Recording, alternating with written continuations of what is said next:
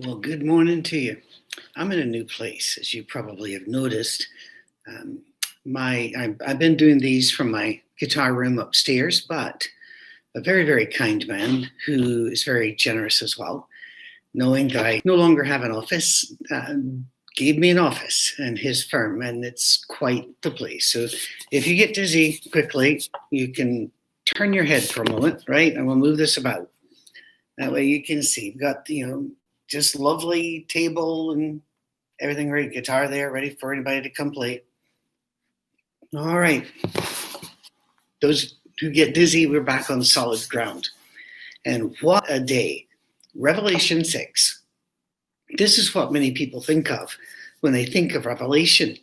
They think of the seals and, and the trumpets and the prophecies. And that's really what we're getting into today with Revelation 6 the first set, the seals, the first set of visions, there will be three sets of seven, all talking about the same thing, just using different metaphors. The first one comes in, and it's quite a doozy. Uh, chapter six, and I'll read the first eight verses. I watched as a lamb opened the first of the seven seals. Then I heard one of the four living creatures say in a voice like thunder, Come. Eh, you probably will. I looked, and there before me, white horse. Its rider held a bow, and he was given a crown, and he rode out as a conqueror bent on conquest. When the Lamb opened the second seal, I heard the second living creature say, Come. Then another horse came out, a fiery one. Its rider was given power to take peace from the earth and to make people kill each other. To him was given a large sword. When the Lamb opened the third seal, I heard the living creature say, Come. I looked, and there before me was a black horse. Its rider was holding a, a pair of scales in his hand. Then I heard what sounded like a voice among the four living creatures saying, Two pounds of wheat for a day's wages, six pounds of barley for a day's wages, and do not damage the oil and the wine. When the Lamb opened the fourth seal, I heard the fourth living creature say, Come. I looked, and there before me was a pale horse. Its rider was named Death, and Hades was following close behind him. They were given power over a fourth of the earth to kill by sword, famine, and plague, and by the wild beasts of the earth. Well, are you having a good morning so far? This is, I'm shaking this thing. It's it's not very. There we go. Sorry, I'll try not to do that too often if this seems frightening to you, just imagine what it felt like to them. They're the ones hearing this. Again, almost nobody gets to read it because that's not the way things were done. And you just didn't have that kind of papyrus or vellum about books were just super, super precious. Um, therefore, you it's designed for hearing. And you've done that.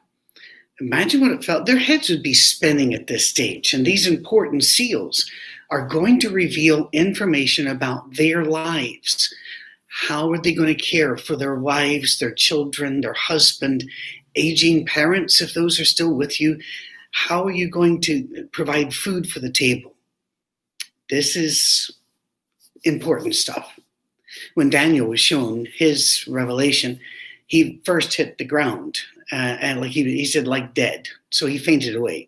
And the angel picked him up and said, You know, we don't have that kind of time. Pay attention. There's only one in heaven and earth that was strong enough to open the seal. And you remember who it was? The slaughtered lamb, the least likely being in heaven. Now, you, if you're leaping here saying, Yeah, but they all knew he was Christ, I agree. They did but he chose to show himself as a slaughtered lamb, the least threatening thing you will ever see in the book of Revelation, and he wins, which is really, really cool. God will always triumph, and he doesn't need kings, he doesn't need chariots or tanks. God triumphs because God is God. First commandment Christians know this. We will have no other God before him. Jesus displays his amazing power by using the tools of love, service, self sacrifice, and forgiveness. You know, when you got tanks rolling over the hill, you tend to devalue the need for love and grace and service. And yet, that's what's winning the earth and will win the earth. Even atheists are writing books now about the moral arc, as it's called, ARC, if you want to look it up later. I'm going to adjust this a little bit. There we go. Here we go, guys. There we go. The moral arc is bending toward justice. We've heard that from uh, civil rights leaders. And once again, even atheists are saying we're noticing. Now, you're, you're going to have a hard time believing this bet, okay? So just brace up, brace yourself. There are fewer wars on our planet now than at any other time in human history. And we know those wars all the way back to about 3000 BC, but reliably 1500 BC. There, are, the Encyclopedia of War, I think it's in, uh, is now in a fourth volume because they just add to it, and you see all of the wars and conflicts. It's uh, we're a lot less now.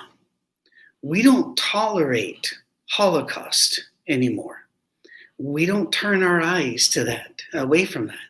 There are a couple places where Holocaust still go on, like in Sudan, um, Mauritania, and Mali, where there are very active slave markets, or North Korea, where the entire kingdom is a slave to their leaders. However, with the world's number of these things is way down. How did God do it? By being as wise as a serpent, but harmless as a dove. Matthew 10 16 is a good verse to remember. Be smart, see the situation, and react accordingly.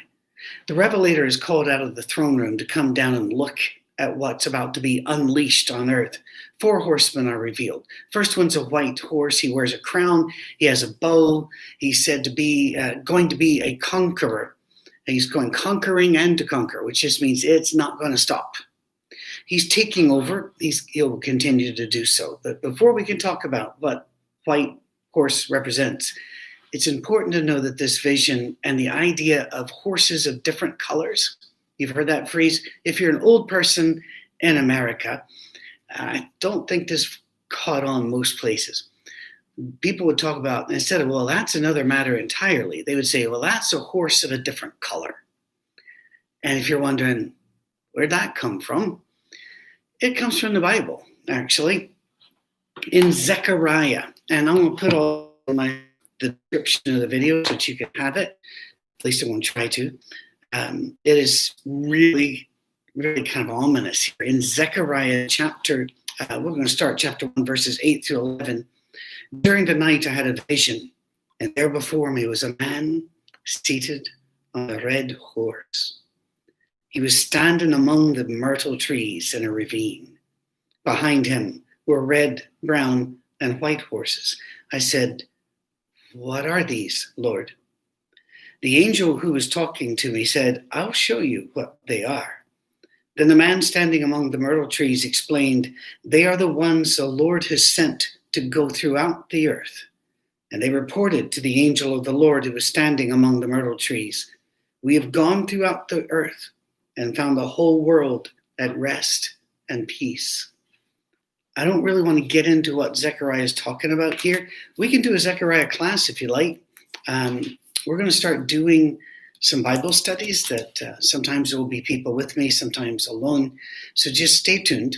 Uh, this week is a really big announcement week, so hang in there. Zechariah chapter 6. This is actually one of my favorite passages. It, um, we're just going to read verses 1 through 8. I looked up again, and there before me were four chariots coming out from between two mountains, mountains of bronze.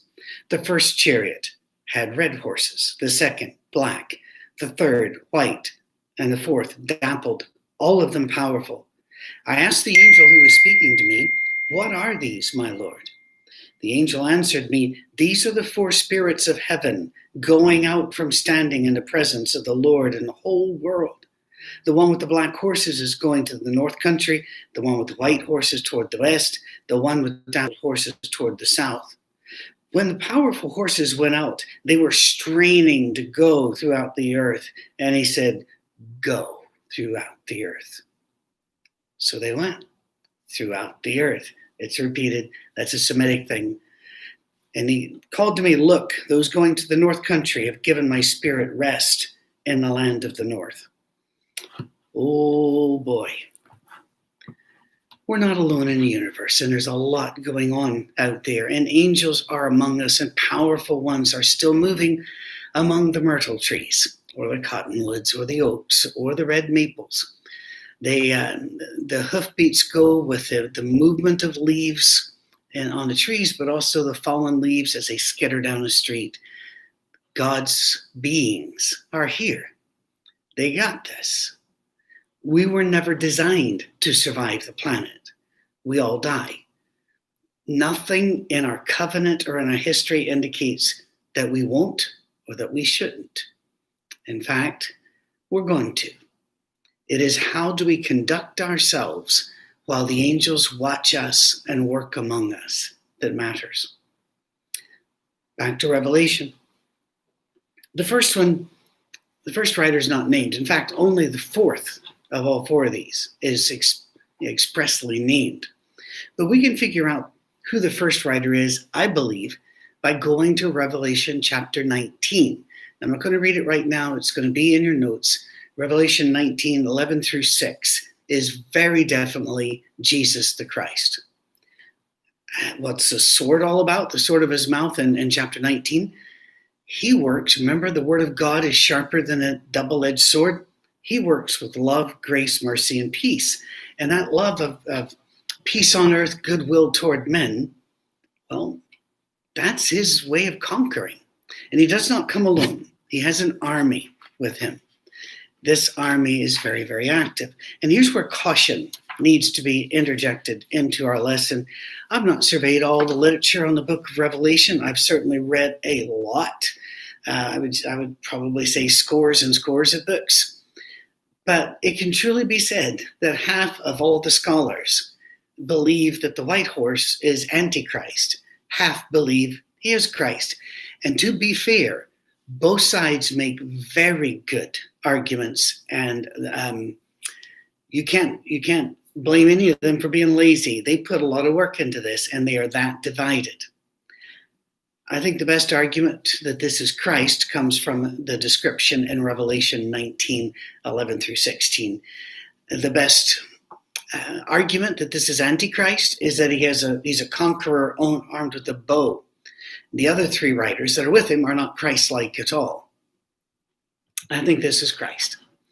He conquers and continues to do so, even into the far lands. The bow, bows were you know archers were a real deal um, because you didn't have close, and it was it was amazing if you watch the development of this the reason the, the British were able to, to defeat the French in several famous battles is because the Welsh had a longbow that went further. And crossbow crossbows were considered so deadly, many kings tried to ban them because they just weren't fair. The bow goes out, and the Isfat rider is able to go anywhere and everywhere and conquer. To f- confess Christ to declare allegiance to Christ anywhere in the Roman Empire was to invite great suffering and persecution. You see, Rome's very jealous that they are God and at the top of the heap. And Jesus is very jealous, even uses those terms. God does as well.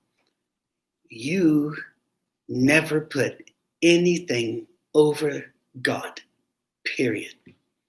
That's it. Uh, something important to remember, as I don't know when you're going to be watching this, but we're in a political season, and frankly, we've been in one almost all my life. Remember who truly reigns. The numbers of Christians directly killed by the Romans in the next two centuries of persecution is really unknown. It might be lower than you think. Um, I've had people say millions of Christians were killed by the Romans. Excuse me. no, no, not millions. About 100,000. That's a lot. That's a lot. But probably four or five times that many did die because they were dislocated. They were shoved away from their towns. Now they don't have access to shelter, to protection, to goods, to food. So being dislocated and being roaming bands that in an area in which there were no laws protecting you, this is um, that's deadly as well. It just kills in a different way. The sword Jesus is coming with um, is a short sword. It's that's the kind of sword that was is referred to here. It's a Roman sword. It's about that long. Uh, we would almost call it a dagger, except it was wider, and it was built for close-in work, as intelligence agencies call it today, wet work, because you're going to get bloody. So this Christ, this rider, he's he's everywhere. It, uh, um, it's just amazing. And then the black horse comes and he persecutes Christians, not with a sword, but economically. You see, you couldn't buy in many marketplaces because you weren't loyal to Rome and you couldn't do the required Hail Caesar. So you had to buy at inflated prices on the black market, which means you don't get much for your money. And that's what he's doing here. You work all day and you don't get enough food to sustain your family because you can't go to the marketplace because you are an atheist. You don't believe that Rome is God. You can tell them all day long, no, I'm not an atheist. I believe in the God. Doesn't matter if you don't believe in their God. To them, you're an atheist and very dangerous, a danger to the peace of Rome. Then comes the pale horse, death. We're told he would not take them all, but take a, a, a remarkable percentage. And be careful here because when it says he will destroy a fourth, our Western minds, what do we do? 25%. That's not the way Semitic language and mind means. It means he will take enough to disrupt your culture. Systems break down. Think of it in America and, and most of the world. What happened when COVID hit? It was two weeks to flatten the curve which is now stretched out over eight months. Uh, and people are locking down again uh, in some of our cities, and um, they just announced a lockdown again after all of this time. What happened to us? Well, at present, just over 200,000 Americans have died with COVID. Almost, almost 90% were over 70 and had many comorbidities. But regardless. What did our culture do? 330 million people locked down. Culture was just disrupted. There weren't concerts. You couldn't go to the shops. You, um, you were fearful whenever you came close to somebody at first. Do you remember that? And then when the mask went on, that was so bizarre. Think of what would happen if a fourth drop.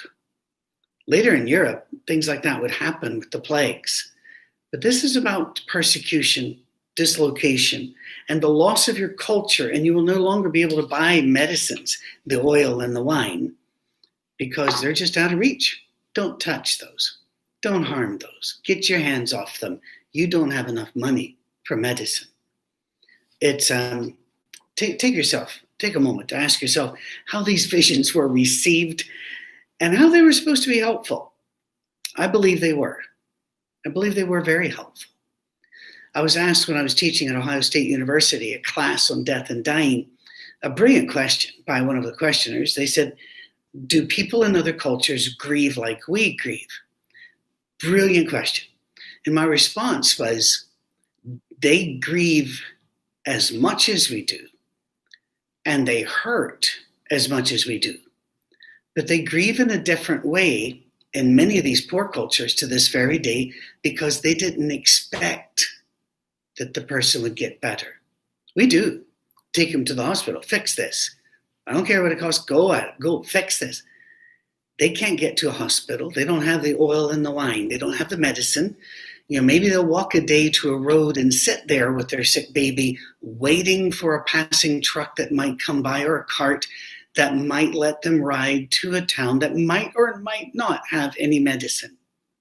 You know, I'm, these places are all over. And if you're a Christian who's done missionary work or somebody that's been military and you've been um, posted in some of these places, you know exactly what I'm talking about. They needed in the first century to know you will not survive this. Many of you will not. Some are crying, times are hard now. And I keep thinking, no, not even close. In heaven, the, the souls were crying out, How long? We do have a cheering section in heaven, Hebrews 12 2. This is the same message we're going to get in Revelation. The Father, Son, and Holy Spirit are looking at us. They are watching us and they are sending help. But don't hunt the help. Don't get so attached to the angels because that's not what they want. Keep your eyes fixed on Jesus. We need the Father, the Son, and the Holy Spirit. Verses 9 through 11 of, of um, Revelation 6. When he opened the fifth seal, I saw under the altar the souls of those who had been slain because of the word of God and the testimony they had maintained. They called out in a loud voice, How long, sovereign Lord, holy and true, until you judge the inhabitants of the earth and avenge our blood? Then each of them was given a white robe, and they were told to wait a little longer until the full number of their fellow servants, their brothers and sisters, were killed just as they had been. Hmm. Go back and review the, the layout of the throne room of God. It's, it's put in human terms. I'm sure when we get there, it's going to be different, but put in human terms. Notice that closer to God than the 24 elders, closer to God than the four living creatures, or any of the host of God. Who is closest to God? Right by Jesus. Martyrs, those who died for the faith. Now you can do that in various ways. I mean, they can burn you at the stake and they can hang you. Yeah, that that would be dying for your faith. Uh, but they can also kill you by dislocating you and you're never able to really get medicine or adequate food. There are a lot of ways to kill you. They can kill your reputation. They can come at you and say, well, you know, Patrick did this or mm, Bob did that, and you ought to have seen with this. And you can kill a person's reputation. And then what happens? They again, they cannot, they lose community. It's a death, it's a separation. We need to remember a little while and God will move. Doesn't seem like a little while to us, and it didn't to them. But they did see God moving in those first centuries. That's why the church is still with us, whereas the Empire of Rome, gone, completely gone. Even their language is dead and only used for medical terms or uh, some legal terms or the like, but it's just, it's dead. The promise made to Abraham and his children took 400 years to fulfill. The, now they have Canaan 400 years after the promise. We need to know the and deal with the hardest command any soldier, any any dog has. Stay. Hold still. It is so hard because you see what's coming or you see what you want to go do and, and fix and touch or what precautions you and god says stand. My father was a hard man uh, in every way you want to call a man hard he was hard. And we had a very difficult relationship. In fact very often we had no relationship because i was not up to his standards uh, religiously and he had a pattern that I just couldn't hold to. That said, my father taught me something very, very important how to stand alone and still stand. I've had to do that.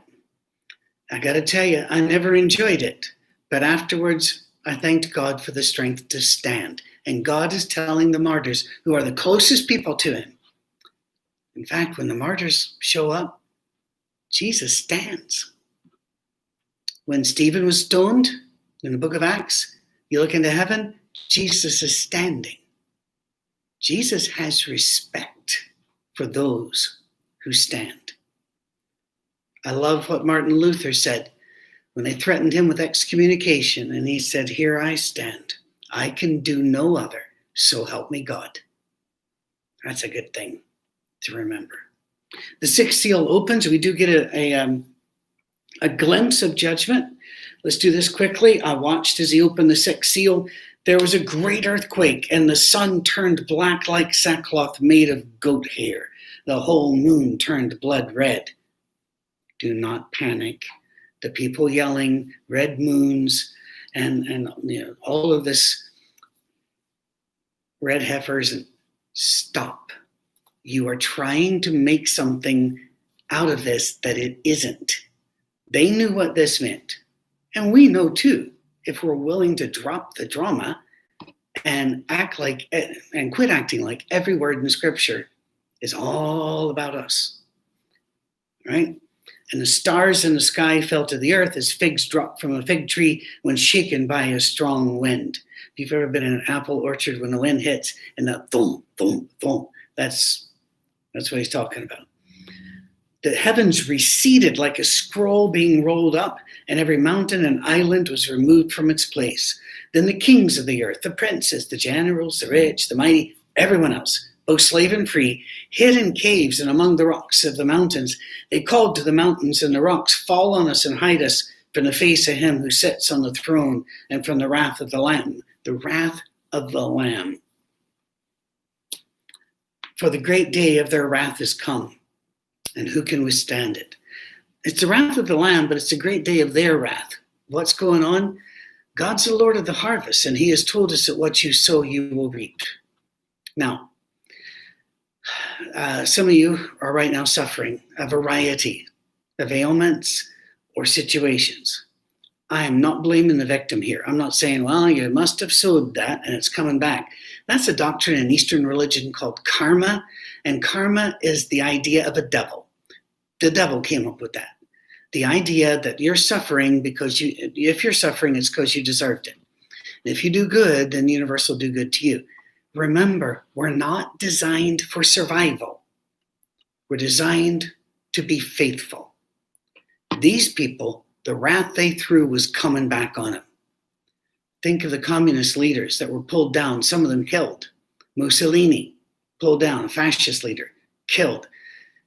The wrath came back on them. That's all God is saying here. He is not saying that you are a bad person if you suffer. Well, this is not judgment day as we think of it. Oh, I've heard it preached that way, but no, this is to them. Let them have a book and let us learn from the book and from them. Right? It's not hard. All you have to do is remember God loves you and you don't have to be special. You can just be somebody God loves. Anyway, when we think about this, we sometimes call it Judgment Day. It was to them. It was, it is not to us. That whole astronomical and planetary thing of stars falling and scrolls being rolled back up, it is possible that it is speaking somewhat of physical geological issues like earthquakes and the like. But in Semitic thought, when you talk like this, you're talking about the fall of governments, kings, local cultural heroes, safe zones, all of that will be gone. They're being warned. Do not think, all right, if I don't go with wrong, but there's this ruler over here, maybe I could latch and, and help me be safer the, all the leaders are going, and, and we still do this when somebody um, is a great movie star or a sports star, we call a star. He's all of that's gone, going to fall away. The kings of the earth who lorded it over everything will die alongside the poor they despised because God is in charge of the universe, not the stars. That does include astrology as well. That's rubbish. Forget it. Your life is not affected by the stars. They don't know you're here. And if they knew, they wouldn't care. So enjoy the stars. God's doing something else up there.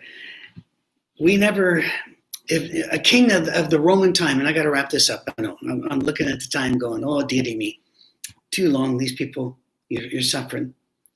Um, and by the way, welcome to the first sermons I wasn't allowed to preach because I uh, lost my position at a church.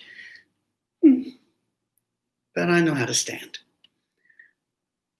The kings of the rulers of the day were quite aware that there are armies out there, but they never expected to be defeated, especially by a lamb who could have seen that coming.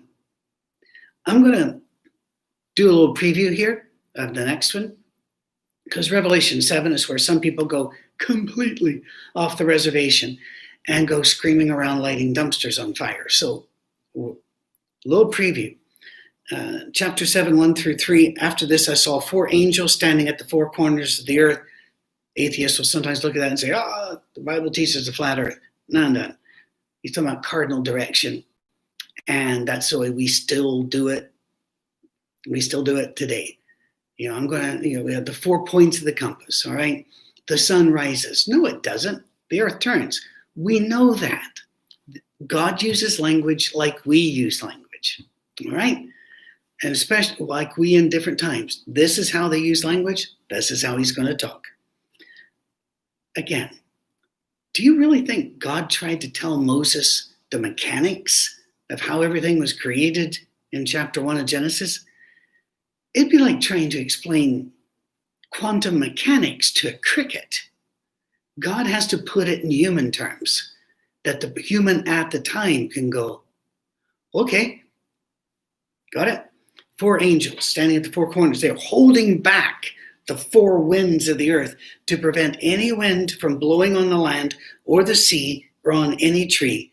Then I saw another angel coming up from the east having the seal of the living God, he cried out in a loud voice to the four angels who'd been given power to harm the land and the sea Do not harm the land or the sea or the trees until we put our seal on the foreheads of the servants of our God. But encouragement, verse 9 through 12. After this, I looked, and there before me was a great multitude that no one could count from every nation, tribe, people, and language, standing before the throne and before the Lamb. They were wearing white robes and were holding palm branches in their hands, and they cried out in a loud voice Salvation belongs to our God who sits on the throne and to the Lamb. All the angels were standing around the throne and around the elders and the four living creatures. They fell down on their faces before the throne and worshiped God, saying, Amen praise, glory, wisdom, thanks, honor, power, strength. Look at that. Seven. Be to our God forever and ever. Amen. God moves when it's time to move.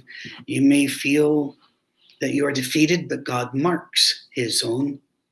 You might think you're dying, but those marked with Jesus and those who were baptized into trees, into, into Christ, those who focused on Jesus and turned from all other gods, those people do not die.